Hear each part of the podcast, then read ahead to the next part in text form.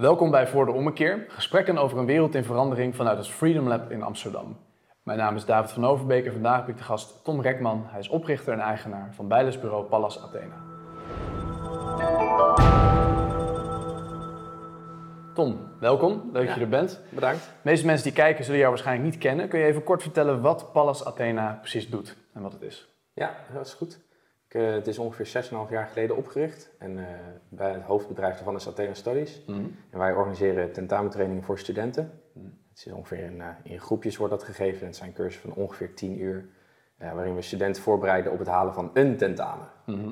En wanneer zijn jullie opgericht? Wanneer, wanneer ben je begonnen ermee? Juni 2012. Nou ja. Dus dat was al vanaf mijn studentenkamer. Dat was al een tijdje geleden. Ja. En inmiddels zijn jullie een stuk groter geworden? Ja, ja. kijk, toen het begon, toen was het natuurlijk, uh, of natuurlijk, toen was het ik zelf die de bijlessen zelf gaf voor bedrijfskunde. Vond ik gewoon leuk om te doen, dat was gewoon een hobby. En inmiddels zijn we actief op 121 studies in Nederland Mhm. en uh, vier in Duitsland. Oh, kijk staan, zeer goed. Nou, laten we eens teruggaan naar het beginmoment nog eventjes. Waarom, waarom ben je eigenlijk uiteindelijk studies begonnen? Waarom vond je het zo leuk? Nou, uh, ik vond eigenlijk gewoon het bijlesgeven zelf vond ik gewoon leuk. Dus uh, toen ik al nog jonger was dan toen ik begon met studeren, toen uh, had ik advertenties staan op marktplaatsen waarin ik dan zei dat ik mezelf aanbood voor bijvoorbeeld economie of MNO of wiskunde. Dat vond ik gewoon leuk om te doen. Ja, dat moest toen nog op marktplaats natuurlijk, want was nog Dat geen... moest toen op marktplaats Ja, en dat ja, werkte ja. toen heel goed. Ja, Iedereen keek daar toen nog op. oké. Dus uh, nee, maar ik vond het gewoon leuk om te doen. Het was voor mij altijd dat als ik een vak begon met volgen, uh, dan had ik hetzelfde denk ik als heel veel anderen. Dat je dan denkt van oeh, allemaal nieuwe dingen. Dat lijkt dan wel heel eng, lijkt dit heel moeilijk. En als je dan een vak hebt gehaald, of je nou in groep 2 zit of het tweede jaar van je universiteit en je kijkt terug op een vak wat je hebt gehaald, vaak denk je dan, oh, zo zat het. Mhm. Nou, en dat stuk, dat vind ik gewoon leuk om dat proberen zo ver mogelijk naar voren te halen. Dat Ging- kinderen of studenten dat eerder hebben. Echt het overbrengen brengen van die kennis zelf. Ja, Dat vond je leuk. ja, Heb je zelf ook wel eens een bijlesje gedaan te- terwijl je studeerde? zeker weten. Wat heb je eigenlijk gestudeerd? Bedrijfskunde. Bedrijfskunde. Ja, ja, En je hebt bedrijfskunde. zelf ook wel eens een bijles bij iemand anders genomen? Ja, zeker weten. Ja. Eh, want voor mij, kijk, weet je, als je zelf studeert, eh, eh, voor heel veel studenten is het, ze kunnen het wel zelf, maar als iemand anders het me gewoon even snel uitlegt waar het eigenlijk, waar de kern in bijvoorbeeld zit, dan leer ik het sowieso sneller dan als ik het zelf zou doen. Nou, hoe pak je dat dan aan? Wat, wat leg jij studenten uit in zo'n korte tijd waar ze behoefte aan hebben? Nou, in, het begin is het even vooral bedenken van wat gaan zij niet begrijpen in het begin. En vaak is het zo dat stel een, een vak bestaat uit zes onderwerpen, dan wordt in colleges worden de zes onderwerpen apart uitgelegd. En dan vaak is in het laatste college proberen een soort van recap te geven waarin alles samenkomt. Eh, maar als je een student ietsje meer soort van begripsvorming geeft van wat zijn ze nou eigenlijk aan het doen, eh, dan krijg je dat studenten het over het algemeen sneller begrijpen. Dat is- klinkt nu een makkelijke uitleg en dat geldt soms. Eh, voor wiskunde is dat natuurlijk een stukje moeilijker dan bijvoorbeeld economie. Maar voor mij gaat het toch echt wel om begripsvorming. Dus snap ze wel echt als ik wat uitleg. Dat is ook wel belangrijk wat je zegt ook. Er zijn, het lijkt mij ook een aantal vakken waarbij dat wat meer voor de hand ligt dan bij andere vakken. Ja, dat goed? Dus Ja. de, de bijlessen lenen zich misschien ook meer voor de ene studierichting of voor bepaalde vakken. Misschien struikelvakken, statistiek, dat soort dingen. Eh, nou, het leent er inderdaad nou, het leent er anders voor. Dus eh, ik ben ervan overtuigd dat iedere, ieder tentamen of ieder vak zou je een bijles voor kunnen geven. Mhm. Omdat het principe gewoon is dat eh, of wij het nou zijn of een, een, een ouderejaars medestudent, legt jou gewoon even uit in een soort van kortere tijd hoe het zit. En eh, bijvoorbeeld hoe je het tentamen kunt halen of hoe je het beter kunt begrijpen. En dat stukje dat kan natuurlijk bij ieder vak. Bij sommige begripsvormingsvakken is het natuurlijk wat makkelijker om aan begripsvorming te doen. En bij wiskunde kan je uitleggen wat je wilt, maar sommige dingen dat moet je gewoon even zo doen. Ja, nou laten we daar zo nog wat meer op ingaan. Wat, wat wil je eigenlijk bereiken met Athena Studies toen je eenmaal een beetje door had? Oh, je zit wel, je zit echt wel iets in. Eh, nou, het- zo groot mogelijk worden. Dat was eigenlijk het begin wat ik wilde. Ja, Ehm, want kijk, ik, deed natuurlijk de universiteit natuurlijk zelf. Ik begon daar aan en dat was weer zo'n typisch. Daar kwam dan een vak accounting aan. En dat volgde ik toen. En toen dacht ik van, oh, dit zijn wel moeilijke regels en dat is wel lastig. En al de medestudenten om me heen vonden dat verschrikkelijk. Eh, terwijl toen ik het tentamen had gedaan, toen dacht ik daarna van, oh, eigenlijk was het niet zo moeilijk. En toen dacht ik, ja, maar dit heb ik nu al een paar keer gehad. Ehm, ik, heb niet, ik had niet het idee dat het toen een soort van een Athene-studies, maar dan een andere vorm was. eh, die het op zo'n manier aanpakte zoals ik het wilde. Dus ik dacht, nou kijk hoe groot het was. Maar goed, kijk eens op de VU, eh Vrije Universiteit hier in Amsterdam. Ik wist natuurlijk niet hoe dat in Groningen gebeurde. Maar er bleek gewoon nog niet eh, zoiets te bestaan zoals wij het doen. daar was het helemaal nog niet. Nee, kijk, het, het idee van bijlesgeven is natuurlijk al duizenden jaren oud, bij wijze van spreken. Eh, maar het gaat er toch echt wel om dat een docent echt getraind wordt van hoe geef je nou een les. Mm. Ehm, en wij vinden het gewoon belangrijk dat als we iets uitleggen, eh, dat we dan kei- checken of een student het wel echt begrijpt. Dus eh, het is natuurlijk heel makkelijk om in een groot hoorcollege met 300 mensen bijvoorbeeld te zeggen, zo te knikken. Of niks te zeggen, of in ieder geval te doen alsof je het begrijpt. Maar als je dan een andere vraag stelt naar die ene specifieke student, dan kom je er vaak achter dat het toch niet helemaal eh, zo is opgenomen als jij misschien had gewild.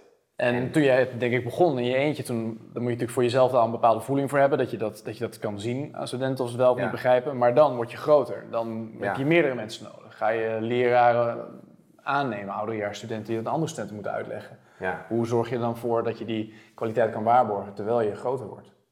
Nou, eh, toen ik begon, toen had ik een beetje een visie. Toen dacht ik, ik ga enerzijds ga ik zelf de bijles geven, want vind ik leuk. En het ging ook gelijk heel erg goed. Eh, want ja, ik gaf zelf alle vakken, hè, dus dan jezelf managen is natuurlijk semi het makkelijkste wat er is. Als je discipline hebt. Want je, luistert, je kan vrij goed naar jezelf luisteren. Ja. Eh, en ik heb vanaf het moment A meteen gedacht van nou, ik ga het zo groot mogelijk proberen te maken. Hoe groot? Ja, ik kan nu wel iets roepen, maar dat, gaat, dat, dat slaat dan nergens op. Maar ik ga wel meteen eh, erover nadenken van oké, stel ik heb opeens 100 mensen in dienst of 100 bijlesdocenten. Een beetje de vraag die jij nu stelt eigenlijk. Hoe kan ik dan zorgen dat dat goed gaat? Eh, ja, dat klinkt een beetje een simpel antwoord, maar dat heeft gewoon te maken met opleidingstrajecten. Eh, en erachter komen van, stel ik ben een docent en ik ga een vak geven en ik heb nog nooit bijles gegeven. Hoe pak ik dat dan aan? Dus ga ik gewoon een samenvatting schrijven en ik ga die samenvatting oplezen? Mhm. Of ga ik wat oud- en tamenvragen af en ik ga alleen maar die bespreken? Of hoe doe je dat nou? Is het moeilijk om aan studenten te komen die bijles willen geven, ouderjaarsstudenten, of is er, is er veel animo? Nee, is heel veel animo. Er zijn veel mensen die het willen doen. Ja, heel veel. Ik, eh, want, eh, nou ja, zeker in het begin, omdat ik het zelf zo erg met, met eens was dat het zo leuk was, dat je natuurlijk heel makkelijk mensen meekrijgt. Eh, maar ik denk, en daar ben ik ook heilig van overtuigd, dat het een van de ideaalste bijbaantjes is als student om bijles te geven. Omdat vaak als je goede cijfers haalt, dan ben je toch best wel enthousiast over de materie. Vaak. Eh, en als je dus een, een bijbaan kan hebben wat dus gaat over je studie, is natuurlijk top. Plus verdient heel veel. Of verdient heel veel. Ja, hoeveel verdient hoeveel veel. verdient een docent bij jullie? Nou, eh, er zit bij ons een ratingsysteem, hoe goed een, een docent het, eh, doet. Maar als basisloon krijgt een docent bij ons 18 euro per uur. Ja. Wat natuurlijk gewoon voor een student al heel veel is. Dat is wel best hoog, ja. Eh, en nadat de cursus is afgelopen, wordt een evaluatieformulier ingevuld met vijf vragen. En als de, eh, de gemiddelde evaluatie een 7,5 of hoger is, krijgt hij niet 18 euro per uur, maar 23 euro per uur. Dat is natuurlijk al helemaal veel. een Ja, ja, dat is veel. Er gaat veel geld in de studie in, in, in deze bedrijfstak om. ook. Ja. ja. Hoe kan dat? Nou ja, veel, dat is natuurlijk maar welke. nou ja, dat ziet. eh, Best steeds, wel veel, ja. Steeds meer zeker. ook in ieder geval. nee, steeds, zeker. meer, steeds meer geld wordt uitgegeven aan bijlessen, aan, aan, aan extra buitenschoolse Ja. eh, lessen en dergelijke. Nou, ik weet niet of het echt meer is dan ooit. Bij wij wel meer, omdat wij groeien. Maar ik weet niet of dat dan per se heel veel meer is dan hiervoor, maar ik denk het ook wel. Ja, ja. Dan heb je natuurlijk wel onlangs ehm, heb je een investering gekregen van bijna 1 miljoen euro Ja. ehm, door, een, eh, door een gerenommeerd eh, investeringsbureau, Ja. Ja. Ehm, dat is natuurlijk wel een behoorlijke mijlpaal. Hoe heeft dat, heeft dat jullie business veranderd? Deze- ja. Wat kunnen jullie nu wat jullie ervoor niet konden doen? sneller groeien. Dat is eigenlijk een heel simpel antwoord natuurlijk. Ja. Een beetje flauw. Maar ehm, ehm, het, is, het, was eigenlijk eh, tijd kopen. Dus zeg maar om uit te breiden. Kijk, binnen Nederland zitten we op vrijwel iedere studie al. Daar hoeven we niet meer uit te breiden naar andere studies. Niet dat het overal perfect gaat, hè, maar we zitten overal waar we willen zitten. Maar zeker bijvoorbeeld als je kijkt naar Duitsland, die markt is zo'n zeven keer zo groot. Ehm, en als we daar voet aan de grond wil krijgen en het test daar goed en het gaat goed, dat dan doorschalen, hè, dat is zo'n typisch leuk woordje, dat eh, is, heb je op een gegeven moment wel natuurlijk geld nodig. En dat is meer het kopen van tijd. Dus op het moment dat het ergens goed aanslaat, zeker in Duitsland, dan willen we gewoon snel door kunnen gaan. En het groeien daar, daar hebben we gewoon wel geld voor nodig. Daarvoor heb ik zo benaderd. Ja, je hebt ze zelf benaderd. Nee. Ja. Ja. Ja. dus we wisten natuurlijk van tevoren niet dat ik geld nodig had, om Nee. zo te zeggen. nee, maar goed, ze hebben niet, je bent niet via via iemand contact gekomen of wat dan Eh, ook? Nee. Is het echt, eh. Nee. Ja, ja. Oké, interessant. Ehm, dan is het, natuurlijk, het is ook wel een redelijk teken van vertrouwen dat je, dat je geld ophaalt bij een, bij een investeringsbedrijf. Eh, Ja. in de zin van zij zien er ook potentie in dat er nog wel waarschijnlijk dat er nog wel groei in zit in die markt zelf. Van jullie ontwikkeling in ieder geval. Ja, nee, het is ook wel fijn dat ook andere mensen ook dezelfde geloof erin hebben als wij dat hebben. Ja, nou, niet zomaar natuurlijk mensen. Het zijn wel, Nee, nee, natuurlijk zeker. jongens die er goed over nadenken. Ja, nee, dat is inderdaad, eh, dat is altijd wel een zwaar traject. Het, het, het ophalen van investeringsgeld, zoals Ja. dat dan zo heet. Eh, ik heb dat bij, eh, uitgezet bij vrij veel partijen. dat is een vrij intensief traject. Ja, hoe was Dus- dat voor jou? Wat, hoe, Nou- gaat, hoe gaat zoiets eigenlijk? Het is natuurlijk eigenlijk iets wat je, ja, dat hoor je bijna nooit. Hoe gaat dat? Nee, en dat, dat is dus ook altijd een beetje het, de situatie. Je moet dingen doen die je sowieso nog niet eerder hebt gedaan. Eh, maar het is niet echt handig als je fouten maakt. Dus je zit altijd in... Je beweegt je altijd in territorium waar je nog nooit in hebt begeven. En dan moet je je toch wel comfortabel voelen. Eh, maar goed, dat was, ging, ging in, toch echt wel vlekkeloos. Eh, maar hoe gaat dat? Kijk, je maakt eerst gewoon een, een pitch. Waarin in een paar slides staat, dit ben ik ongeveer van plan. Dat stuur je dan naar allemaal mensen toe. En dan ga je daar pitchen. Dus dan word je uitgenodigd, wel of niet. En als ze dan zeggen, nou, dit, vind ik wel, dit vinden we misschien wel leuk. Dan gaan ze zeg maar onderzoeken doen. En dan, dan begint het vragenvuur. Dus dan gaan ze even kijken of wat je in de pitch zet ook wel zo is. Dan zei je net, ik- jezelf managen, dat is natuurlijk misschien wel hartstikke makkelijk als het je lukt. Maar nu moet je natuurlijk, als je met mensen, jou- mensen in jouw bedrijf gaat investeren, moet je ook jouw eigenaarschap delen met andere mensen. Je hebt weliswaar een meerderheidsbelang gehouden in je eigen bedrijf. Ja. Maar hoe, hoe is dat om nu samen met andere mensen de bedrijfsvoering te moeten doen en ook hun, hun, hun invloed daarin moeten, moeten mee, te moeten nemen? Ja, heerlijk. Ja? Ja, dat vind ik heerlijk. Want eh, kijk, ik denk niet dat ik alles het beste weet. Dus ik eh, vind het fijn als ik mensen om me heen heb waarvan ik weet die hebben succesverhalen. Die, weet, die hebben het, zeg maar, het spelletje al een paar keer gespeeld. Ja. En die hebben het ook succesvol een paar keer gespeeld. Eh, dus daar kan ik gewoon altijd eh, bij contact als ik vragen heb. En zijn zij de, ben jij het enige bijlesbedrijf waar zij in investeren? In Ja. hun portfolio? En wat, wat, wat voor kennis brengen zij bijvoorbeeld met, met zich mee waar jij gebruik van kan maken, waar jij nu nog niks... Ja, weet je, dat zijn dat. Kijk, binnen de markt van de bijle, binnen de bijlesmarkt is het gewoon vrijwel niet mogelijk om daar voor andere partijen meer kennis over te hebben. Want dat is zo specifiek. eh, het onderwijs verandert zo snel, dat is niet te doen. Maar grotere bedrijfskundige vraagstukken, als in van wat gebeurt personeel, aanname, eh, uitbreiding uit het buitenland, fiscaliteiten, eh, wat gebeurt er, hoe hou je gewoon je cultuur gezond op het moment dat je groter wordt. Want kijk, als je met z'n vijf om de tafel zit, dan kan je natuurlijk, hè, dan kijk je ze alle vijf aan de hele tijd, dan kan je meer werken en dat hou je onder controle. Maar als je niet meer de tijd hebt om met iedereen de hele tijd te zitten, dan heb je natuurlijk een andere situatie. Nou ja, en die overgang, daar kunnen ze gewoon goed mee helpen. Ja, dat is een beetje moeilijk uit te zeggen om nou concreet te zeggen waar ze me mee kunnen helpen, maar het is wel heel handig. Nou ja, bijvoorbeeld met het personeel. Dus ik kan me natuurlijk voorstellen dat er veel, als je zegt veel ouderjaarsstudenten werken bij mij. ehm, er zijn veel mensen die bijles geven, maar het zijn ouderjaarsstudenten die gaan natuurlijk op een gegeven moment ook gewoon zijn klaar met studeren. Die gaan dan Ja. een andere baan doen. Je hebt een redelijk hoge omloopsnelheid lijkt mij van mensen die je dan wel in dienst hebt of die dan wel parttime of flex bij jou werken. Ja. Hoe ga je daarmee om om toch de club bij elkaar te houden? Nou, dat is eigenlijk nu echt eh, heel makkelijk. Eh, dat, dat werd telkens makkelijker. Eh, omdat we op zoveel verschillende studies zitten, begint het soort van het resourcen van wie is, er, wie is er goed, wie heeft de potentie, begint in jaar twee van een student. Dan gaan ze vaak voor ons lesgeven of ze gaan bijvoorbeeld eh, dingen organiseren op een studie. En de Ja. beste daarvan, die eh, geven we meteen promotie en die komen op ons hoofdkantoor. Nou, en als je op vier studies zit, is het natuurlijk een beetje lastig. Maar we zitten op eh, 120 studies, 121. Dus er zijn heel veel mensen eh, die gewoon heel goed zijn, die telkens door kunnen stromen. Meer dan dat we eraan willen nemen en kunnen nemen. Ja. Dus dat is, wel, ik bedoel, dat is wel een ding waar we altijd mee bezig zijn. Maar dat is voor ons absoluut geen probleem. Zijn er eigenlijk wel beren op de weg die je voorziet? Want Als je het nu zo vertelt, klinkt het alsof het heel goed gaat. Het eigenlijk eh, de groei ook... eh, zijn er problemen waar je die voorziet in de toekomst, waarmee je te maken hebt? Uitdagingen in Duitsland bijvoorbeeld, de Ja. markt die je wil gaan binnenhalen. Nou ja, kijk, het, het gaat ook heel goed, dus dat is fijn. Maar Duitsland is gewoon lastig. Wat is daar lastiger aan dan hier in Nederland? Eh, Wat maakt het cultuur. lastig? Ja, ik denk dat alles wat je zelf zou kunnen bedenken van wat maakt het in Duitsland lastiger, ehm, dat is gewoon waar gebleken. Dat zijn de liggende dingen. Ja, dus gewoon het makkelijkste, ze zijn heel conservatief. Eh, en eh, heel weinig risiconemend. En dat maakt het, eh, nou ja, goed, dat, dat is gewoon een hele andere vorm van met mensen omgaan. Aan de andere kant, omdat ze dus minder risico willen nemen, verwachten wij ook dat mensen zich sneller inschrijven. En dat zien we dus nu ook. Dus ja, het, heeft, het is een andere vorm van met mensen omgaan. En met mensen bedoel je de, de studenten die bijlessen bij gaan nemen? Ja. Die zullen, waarom, waarom zullen zij zich meer inschrijven bij jou, denk je dan?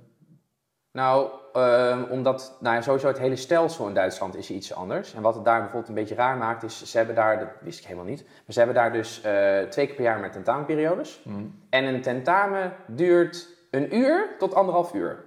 Dus dan ben je dus vier maanden aan het studeren. Ja. En dan heb je een tentamen van een uur of anderhalf uur. Dat is natuurlijk heel erg, dat is heel lastig natuurlijk. ja. Want als je daar dan even antwoord 1a niet weet, dan breng je natuurlijk wel, eh, word je wel zenuwachtig. Dus dat hangt ook meer vanaf van die tentamens ten opzichte van Nederlandse studenten. Die natuurlijk in Ja. Nederland merken we met zes periodes vaak op universiteiten. Ja, Ja. en ehm, ja, Duitsland zijn toch iets meer, ik zou niet willen vergelijken met China of zo, maar het is toch iets meer van echt vaak falen. Het is toch niet echt helemaal hoe je het daar, hoe je het daar zou willen zien.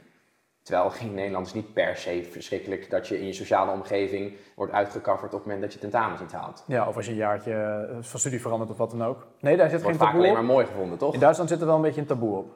Ja, meer dan hier in ieder geval. Ze zijn gewoon wat netter, meer volgens de regels. Dus we hebben een tentamen, ik leer dit, dan doe ik dat en dan moet ik dat tentamen maken. Ja.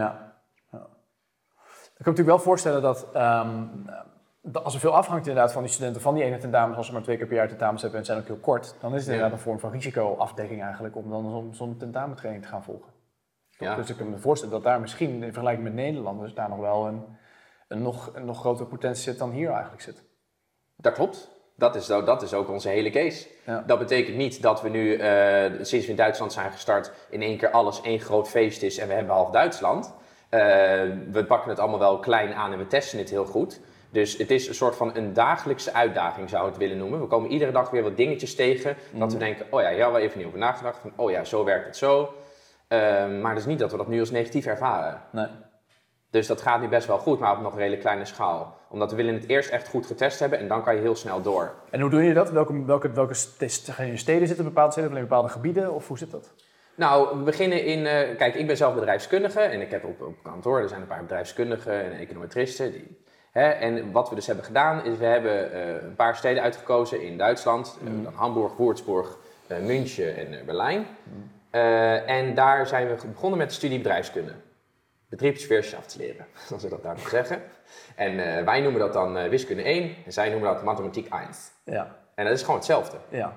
En het grappige is, toen ik dus, eh dat vind ik toen ik 6,5 jaar geleden ben afgestudeerd, en zelfs daarvoor had ik dus accounting, waarvan ik dus zei, dat is het eerste vak wat ik dus gaf.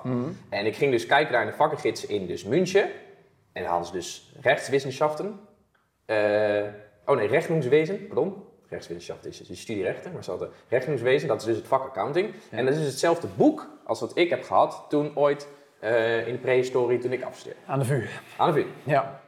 Nou, dat is natuurlijk lachen, want dat boek ken ik natuurlijk uit mijn hoofd. Ja. Dus op het moment dat we... Het is wel in het Duits, dat is het enige probleem.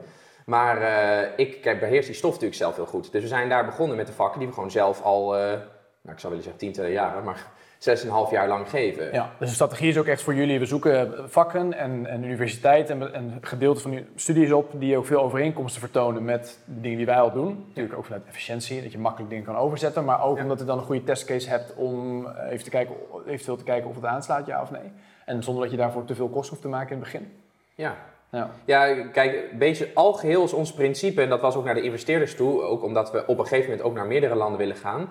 Eh, iedere studie heeft van, of je het nou business administration noemt, of bedrijfskunde, of betriebswirtschaftsleren, het is gewoon bedrijfskunde. Daar zitten gewoon vrijwel altijd 400 studenten in een zaal, in een hoorcollege, en die moeten het vak statistiek halen. En dat vinden ze gewoon allemaal moeilijk. En het maakt niet uit waar je woont, dat vinden ze gewoon allemaal moeilijk. En welke taal dat dan is, dat maakt ook niet zoveel uit. Nee. Eh, en da- daar, dat is een beetje waarvan wij uitgaan. En daar alleen zijn de aantallen studenten wat groter. Dus daar hebben we niet 400 eerstejaars, wat ik dus had op de VU, maar daar hebben we er opeens 800 eerstejaars. Dat is wel heel groot, ja. Dat is mega groot. Eh, dus toen dacht ik, ja, kijk, je hebt natuurlijk heel veel moeilijkheden met culturele verschillen, de taal. eh, noem nog maar een hele lijst op van Ah. problemen. Maar het blijft wel. Je hebt daar wel gewoon honderden mensen die dat vak moeten halen. En daar komt het bij ons op neer. Ja, ik snap ook wel dat veel Duitsers dan ervoor kiezen om in Nederland te gaan studeren als ze in de grens wonen. Dus je Ja, dat- zie is niet wel. goedkoper, maar ook omdat dus waarschijnlijk, wij vinden het hier al heel groot als er 400, 500 studenten in de collegezalen zitten, maar daar is het eigenlijk nog veel meer. Ja? Ja, nou, opvallend. Ja. Ehm, nu is het natuurlijk wel zo, het is natuurlijk ook zo dat jouw, jouw bedrijf zelf ehm, niet in een vacuüm ontstaat, maar er liggen bepaalde fenomenen aan de grondslag. En ik denk dat is ook veel te doen over de bijlesindustrie zelf en over de bijlesbedrijven, waarom ze nodig zijn, wat ze, welke rol ze eigenlijk vervullen. Je vertelde net al eigenlijk een klein beetje hè, van eh, wat ik doe als docent, is de dingen gewoon begrijpelijk uitleggen en zorgen dat studenten het ook begrijpen. Ja. Dus als je het zo vertelt, denk ik, ja, dat zou toch eigenlijk de docent voor de klas al moeten doen. Waarom moet ik zou ik dan nog een lesje bij Tom Rekman moeten nemen om, om daar goed in te worden? Nou, dat is Wat eigenlijk- laten, wat laten universiteiten liggen op dat gebied dan, waar jij dan op, waar jij dan op inspringt? Nou, niks. Ze laten niks liggen. Maar het, het, het, het probleem is tweedelig eigenlijk. Eén, zij zitten voor een groep met 400 mensen. En hoe goed je uitleg ook is, eh, dat zijn er gewoon 400. Dus dat is natuurlijk nooit, het is niet realistisch om iedere student bij de les, de letterlijke les te houden. En het, eh, het, het tweede probleem is, is dat het de eerste keer uitleggen, eh, kun je niet verwachten bij echt moeilijke materie dat iedereen het meteen snapt. Dus het zijn, en het zijn gewoon te veel studenten. En sommige materie is gewoon lastig. Dus moet je gewoon even nog een keer herhalen of in een andere manier uitleggen. Dus wij zeggen niet, zij doen het fout. Dit is gewoon onmogelijk om het zo in één keer perfect te doen. Dus doordat het onderwijs zelf al massaal is in Nederland, met die groot, grote aantal studenten in de colleges en het meer het eenrichtingsverkeer van het hoorcollege zelf, de aard van dat college, dat leent zich eigenlijk helemaal niet goed voor kennisoverdracht. Nou, dat is wel heel heftig gezegd, maar het komt er wel een beetje op neer. Ik zou niet zeggen, het leent er niet specifiek heel erg goed voor. Ik snap heel goed dat het zo werkt. Ja. Eh, maar het zou fijn zijn als bijvoorbeeld eh, dan dus leraar in kleinere groepjes, wat je dus werkgroepen noemt, eh, nog de materie nog een keer halen op een andere manier. Maar veel, veel, veel vakken hebben dat toch ook? Je hebt toch ook de werk, werkgroepenvormen erbij? En vooral als je vakken noemt zoals statistiek of methode en technieken, allemaal dat een beetje de struikelvakken, wat ik zelf ook ervaren heb, waar veel bijles in worden genomen tijdens studietijd. Daar zitten toch ook veel werkvormen in. Daar wordt juist heel veel aandacht besteed aan die werkgroepen. En, en het, het meer kleinschalige. Ja, dit is meer kleinschalig, maar de werkgroepen worden wel telkens groter ook. Die worden ook, ook te groot. Ja, dus dan in werkgroep is heel handig als je met z'n 15 zit of 20. Nou, iedereen bij de les, maar het moet niet meer dan 30 worden, want dat is gewoon niet meer realistisch dan. Ja. Ehm, en vaak, ik heb natuurlijk ook werkgroepen gevolgd en het- ik, ik had niet het idee dat het echt een soort van herhaling was van het hoorcollege. Ja. Eh, terwijl dat heb je gewoon wel soms nodig. Moet gewoon soms de informatie even twee keer via een ander perspectief te horen en dan snap je het. Ja. ja. En dat is, ja, lastig. Er zijn natuurlijk ook mensen die zeggen, het is niet alleen, misschien het, het is niet alleen het onderwijs, de manier van onderwijs geven waarom die bijlesbedrijven bedrijven opkomen en waarom je ziet dat het steeds groter wordt en dat er steeds meer studenten ook daar gebruik van, van maken. Ehm, maar ook dat eh, te maken heeft met de manier van tentamineren. Je noemde het net ook al even. Eh, in Ja. Duitsland dan even die kleine casus van het is een klein, een kleiner tentamen, maar het is wel twee keer per jaar, uur, anderhalf uur. Wat ik zelf veel hier ervaren heb in Nederland, is dat het dan multiple choice tentamens zijn die je veel krijgt. Vooral als je als student eh, een gamma-wetenschappen studie doet, Dat kan toch niet? psychologie bedrijfskunde. Ja, ik weet Nou dat ja, zo het is gebeurt hoor. heel veel, Ja, toch? ik weet het. Maar dat lijkt me, dat lijkt me ook dat eh, juist als je het hebt over die kennisoverdracht van ouderejaars bijvoorbeeld, wat je met die multiple choice tentamens heel goed kan doen, is natuurlijk oude vragen op een andere manier recyclen of iets dergelijks. Dus ook studenten eigenlijk een beetje trainen om gewoon vragen te herkennen en een antwoord, je goede antwoord kan je dan weet je logischerwijs wel afleiden zonder dat je echt stof echt kent. Dat lijkt me ook toch wel problematisch. Ja, dat is niet best. Dat vind ik, dat vind ik niet best, zoals we in Tilburg zouden zeggen. Je zegt het Dat nu een beetje, je zegt eh, het nou een beetje, beetje, een beetje sardonisch? Of is dat, het- Nee, maar dat, dat lijkt me voor de hand, zo voor de hand liggend, Ja. dat ik neem aan dat de personen die die regelgeving hebben bedacht, dat ook niet, eh, eh, zeg maar, met tevreden hart hebben gedaan.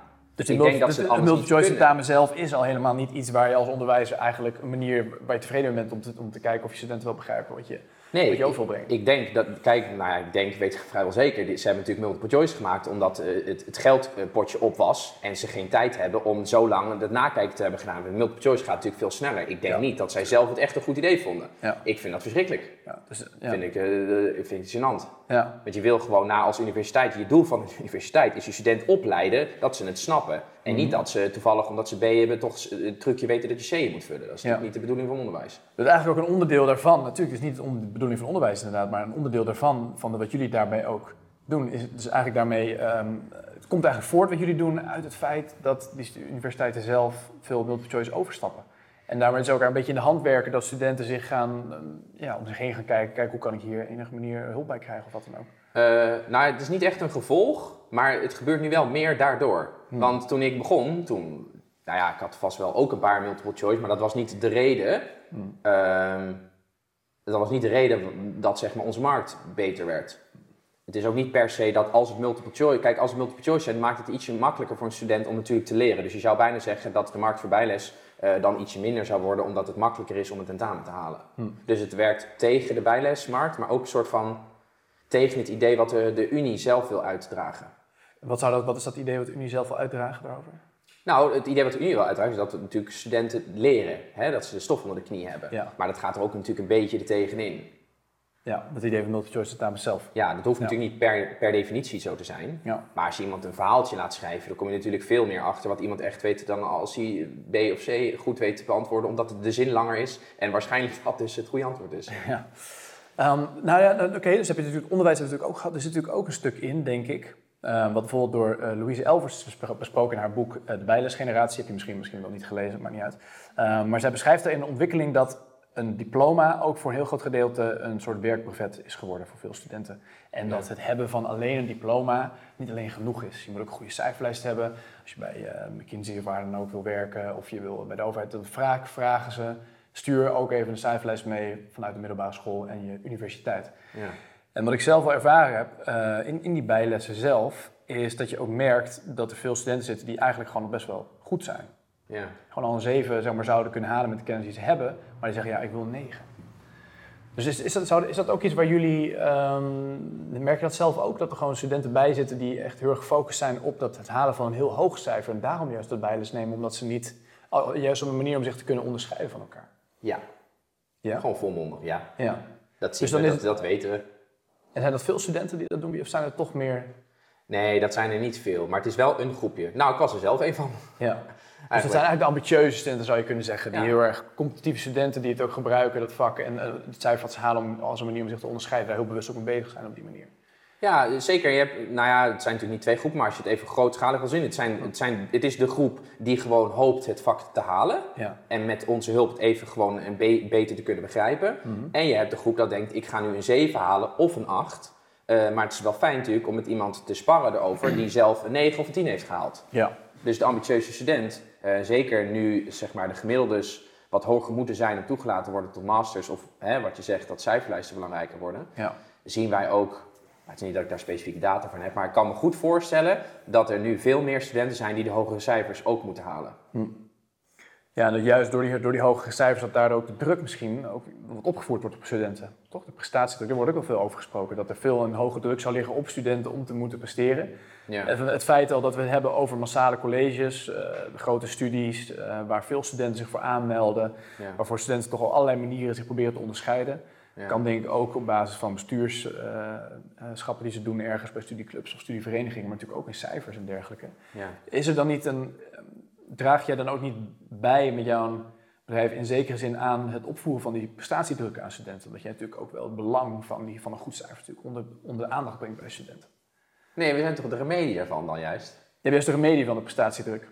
Ja, want als er heel veel eh, prestatiedruk is, of in ieder geval stress is van ik moet hoog halen, dan ik zou niet helemaal zeggen van wij zijn het baken, maar dan zijn wij er om te zorgen dat je in ieder geval een soort van stress relief hebt, omdat wij gewoon een dienst bieden, dat je dat kan eh, ja, tuurlijk, tuurlijk. ook tuurlijk. krijgen. Nee, dat begrijp ik. Maar je kan natuurlijk wel, het is natuurlijk wel zo dat eh, dat kost natuurlijk wel geld. Het is niet, je bent Ja. geen caritatieve instelling. Je moet wel gewoon daarvoor flink wat neerleggen om bijles te kunnen volgen. Ehm, dat zullen sommige studenten eerder kunnen doen dan andere studenten. Krijg je daar niet een soort tweedeling? Ja, Dat die, die studenten die heel ambitieus zijn, die misschien een soort investering zien, dat, je, dat, dat die ook dus die hogere cijfers kunnen halen, maar daardoor ook een stukje voor krijgen op andere mensen, puur omdat ze dat geld hebben om het uit te kunnen geven aan, aan, die, aan die bijlessen. Ik denk niet dat daar een, een- enigszins een, een relatie in zit. Eh, nee, die vind, ik, die vind ik vrij ver gezocht. Ehm, Je denkt is- niet dat er een tweedeling ontstaat tussen, tussen studenten als dat. Als, als enige studenten meer gebruik kunnen maken van die bijlessen en daardoor hoge cijfers kunnen halen dan andere studenten. Is dat niet? Nee, ik zie dat, dat zie ik eigenlijk niet zo. Ja, er zullen vast voorbeelden zijn waar het wel zo is. Ehm, ik zal niet zeggen dat het zeg maar, per se heel goedkoop is, want dat- iedereen mag het natuurlijk zelf bepalen. Eh, maar onze tentamentrainingen zijn zo'n 8 euro per uur. Dat is gewoon niet echt heel hoog. Dat, dat mm, eh, mondt wel uit tot een nominaal bedrag van bijvoorbeeld 80 euro, wat natuurlijk wel veel geld is als 80 euro zijnde. Ehm, maar als je echt wilt, als je echt die ambitieuze student wil zijn, dan denk ik wel dat het mogelijk is om dat ook al ben je, kom je niet uit een, een welvarend gezin of iets in de richting, dan is dat wel mogelijk om daar alsnog voor te gaan. Want het is niet dat wij zeggen, je moet iedere week eh 200 euro betalen, anders kan je niet bijgaan. Dus natuurlijk zijn er families die het gewoon echt helemaal niet kunnen betalen. Eh, maar het valt wel mee, want het zijn cursussen van 80 euro waar je naartoe kan gaan op het moment dat je een keer een vak echt, echt een heel hoog cijfer voor wilt halen. Ja. Dus ik denk dat dat op zich wel meevalt. En merk je ook dat studenten die van jouw eh, diensten gebruik maken dat sporadisch doen? Dat het echt om struikelvakken gaat? Of zijn er studenten die het systematisch doen? Ja. Bijvoorbeeld zo'n ambitieuze student, dat die echt vaak ook terugkomt. en Zegt ik wil gewoon die negen halen en daardoor neem ik alles wat ik kan aangrijpen. Nee, het zijn vaak wel gewoon de struikelvakken. Het is erg sporadisch dan voor studenten. Ja, natuurlijk. Er, zijn, er is ook een groepje wat eh, zich gewoon voor alles inschrijft. En die dan toevallig eh, wel de liquide middelen heeft meegekregen vanuit de familie. Mhm. Eh, maar ik denk ook dat het andersom is. Hè? Kijk, op het moment dat bijvoorbeeld eh, de ouders zeggen van wij sponsoren alles. eh, wat soms gebeurt, dat we zien dat iedereen terugkomt, dan kan ik je verzekeren, dat zijn niet de mensen die de negen gemiddeld staan. Dat zijn vaak echt wel de studenten die het vak willen halen. Ik zou Ja, niet zeggen, het is een, omge- een omgekeerde correlatie, zeg maar. Ja, ja. Maar eh, ik zou hem zeker niet wel eh, hetzelfde sparen. Ja, ja, ik snap wat je bedoelt. Ja.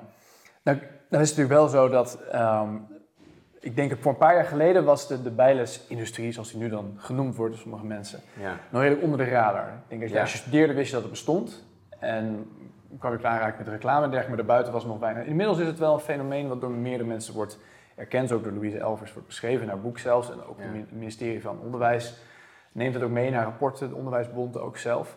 Word jij wel eens eh, gevraagd, of door de VU of door een bestuurder, of al- om eens mee te denken over, als een van de grotere bijlesbedrijven, op hoe dat nou, wat de rol precies is die jullie vervullen in het hele onderwijsspectrum?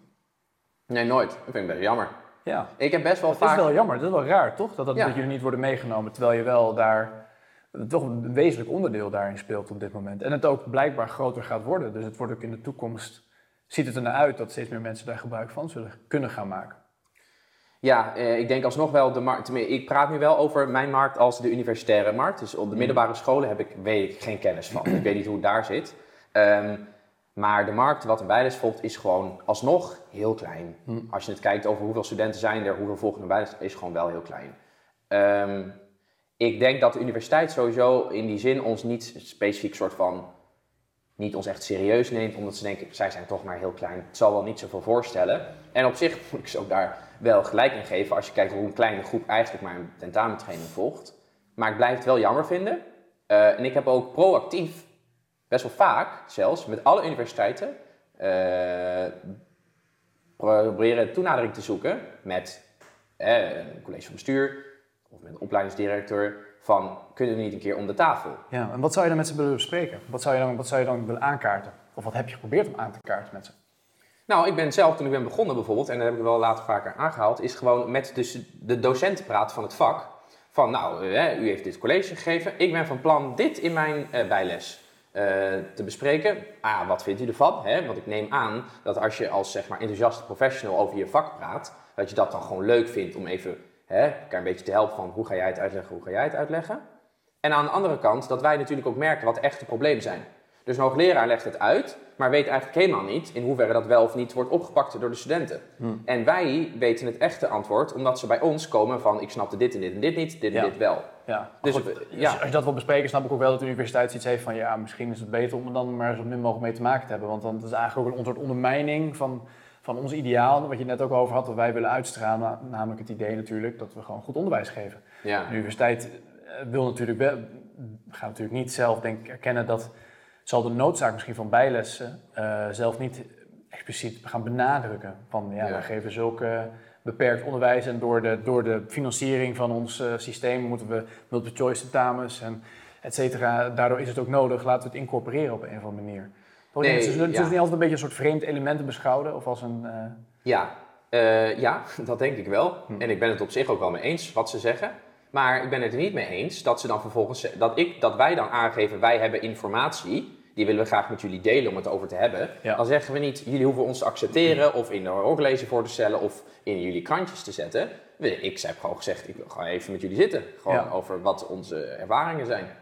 Denk je dat de universiteiten zelf eh, eigenlijk al wel weten dat dit. En het ook een beetje ook wel begrijpen waarom dit ontstaat zo? Waarom de, bijles, de, bijlesbedrijven steeds groter zijn geworden en studenten ook scriptiehulp vragen en dergelijke. Ja, ik denk wel eigenlijk dat ze dat begrijpen. Ja. Maar dat is meer gokken, hè, wat ik dan nu doe. Maar ik, kijk, de personen die hebben besloten van we gaan van een open vragen, gaan we naar multiple choice, net zoals ik al eerder zei. Ik kan mij niet voorstellen dat die dat hebben bedacht van dit is didactisch slimmer om te doen. ja. Kan me niet voorstellen.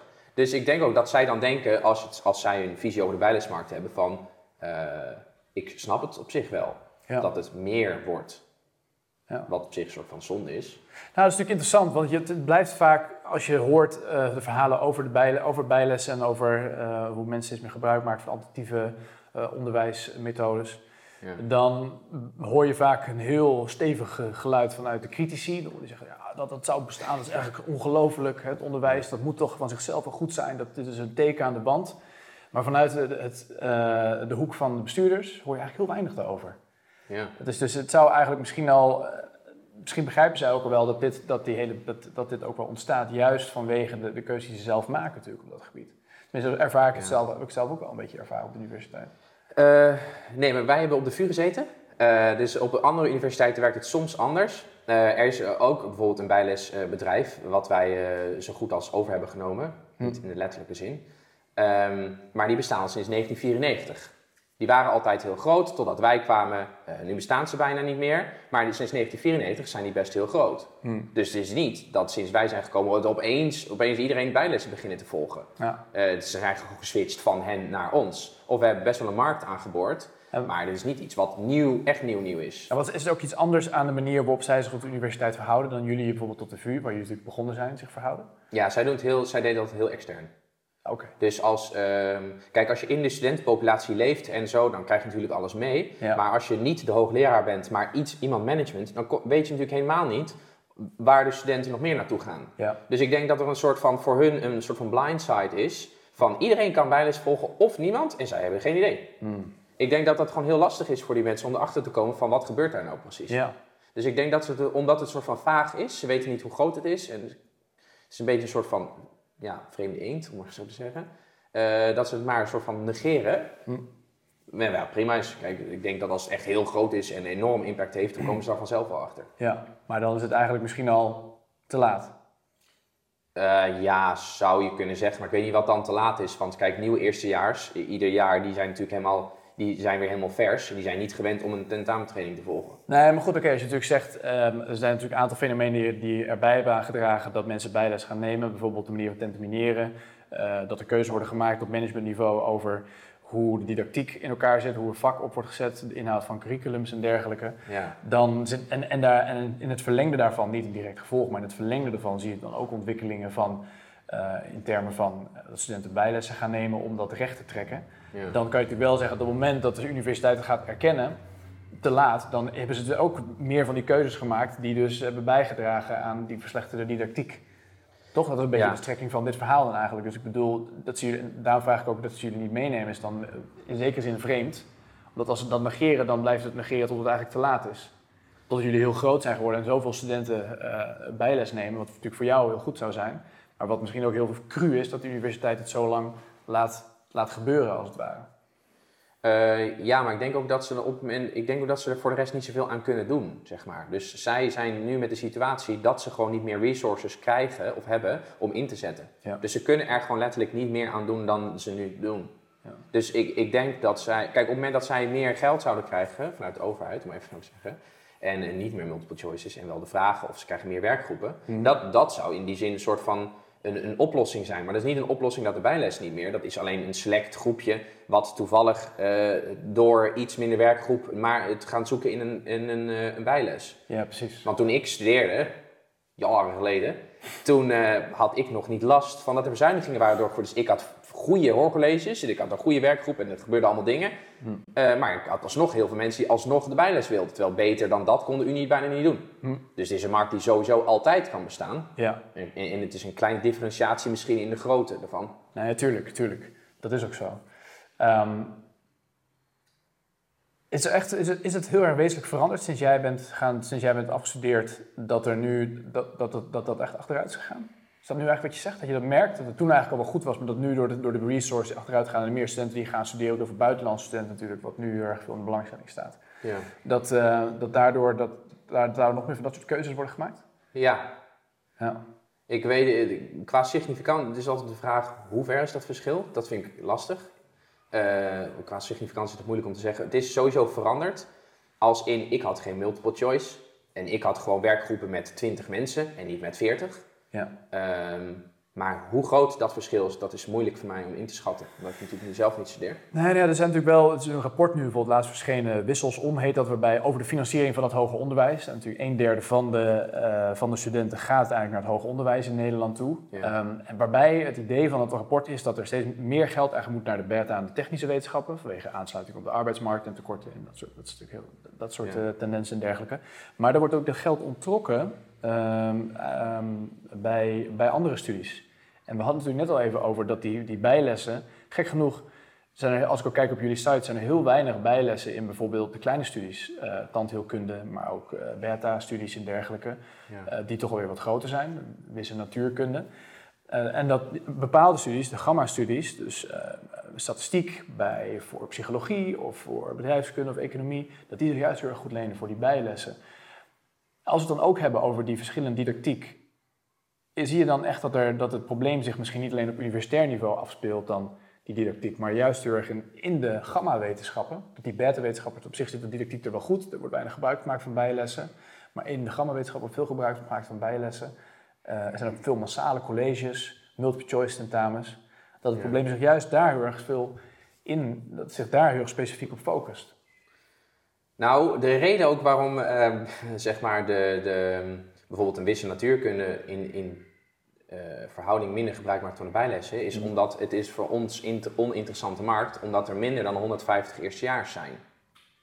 En dat is voor ons de, eh, de beweegreden. Dus het lijkt nu dat de reden waarom wij dat niet doen, is omdat die, hoe die studie in elkaar zit. Maar eh, dat is het niet, denk ik. Ah, het, maakt niet uit welke studie het is. Het, is het werkt overal. Ja, Zolang er maar genoeg eerstejaars zijn. ja en de natuurlijk. kleinere tandheelkunde en natuurkunde zijn gewoon over het algemeen kleiner. Want we zien Ah, Oké, bijvoorbeeld... dus het is, echt, het is echt een soort, eh, het is gewoon een praktische afweging van hoeveel studenten zijn er en hoeveel Ja. verwachten wij die de bijles gaan volgen. Dat zijn er te weinig, dan is het niet interessant, want dan is het niet kostendekkend of iets dergelijks. Ja, en iedere studie met genoeg eerstejaars loopt bij ons. Allemaal. Hm.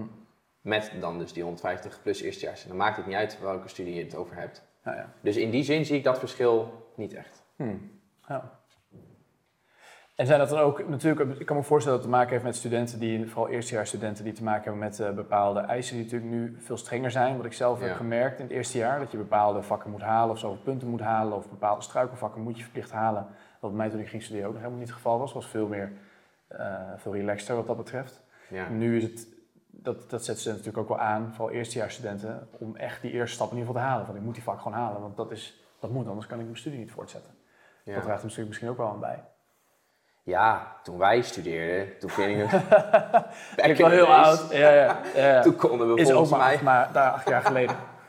wij konden nog met 30 punten heerlijk naar het tweede jaar joh. Ja, ja, dat is ook zo. Ja. Terwijl nu is dat 45 tot 60. Ja, Dat is gewoon, dat, dat is natuurlijk de studiedruk. ja. En hogere studiedruk eh, is natuurlijk een soort van per definitie voor ons een fijne markt. Ja. Dus wij kijken naar hoogste studiedruk zeker. Dus dat, dat is natuurlijk een enorme eh, punt waarom het beter gaat. ja snap ik. Goed, Tom, dankjewel. Bedankt voor je gesprek. En bedankt voor het inkijkje in, eh, in hoe het bij jou aan toe gaat. Geen probleem, vond het leuk. Dankjewel. Bedankt.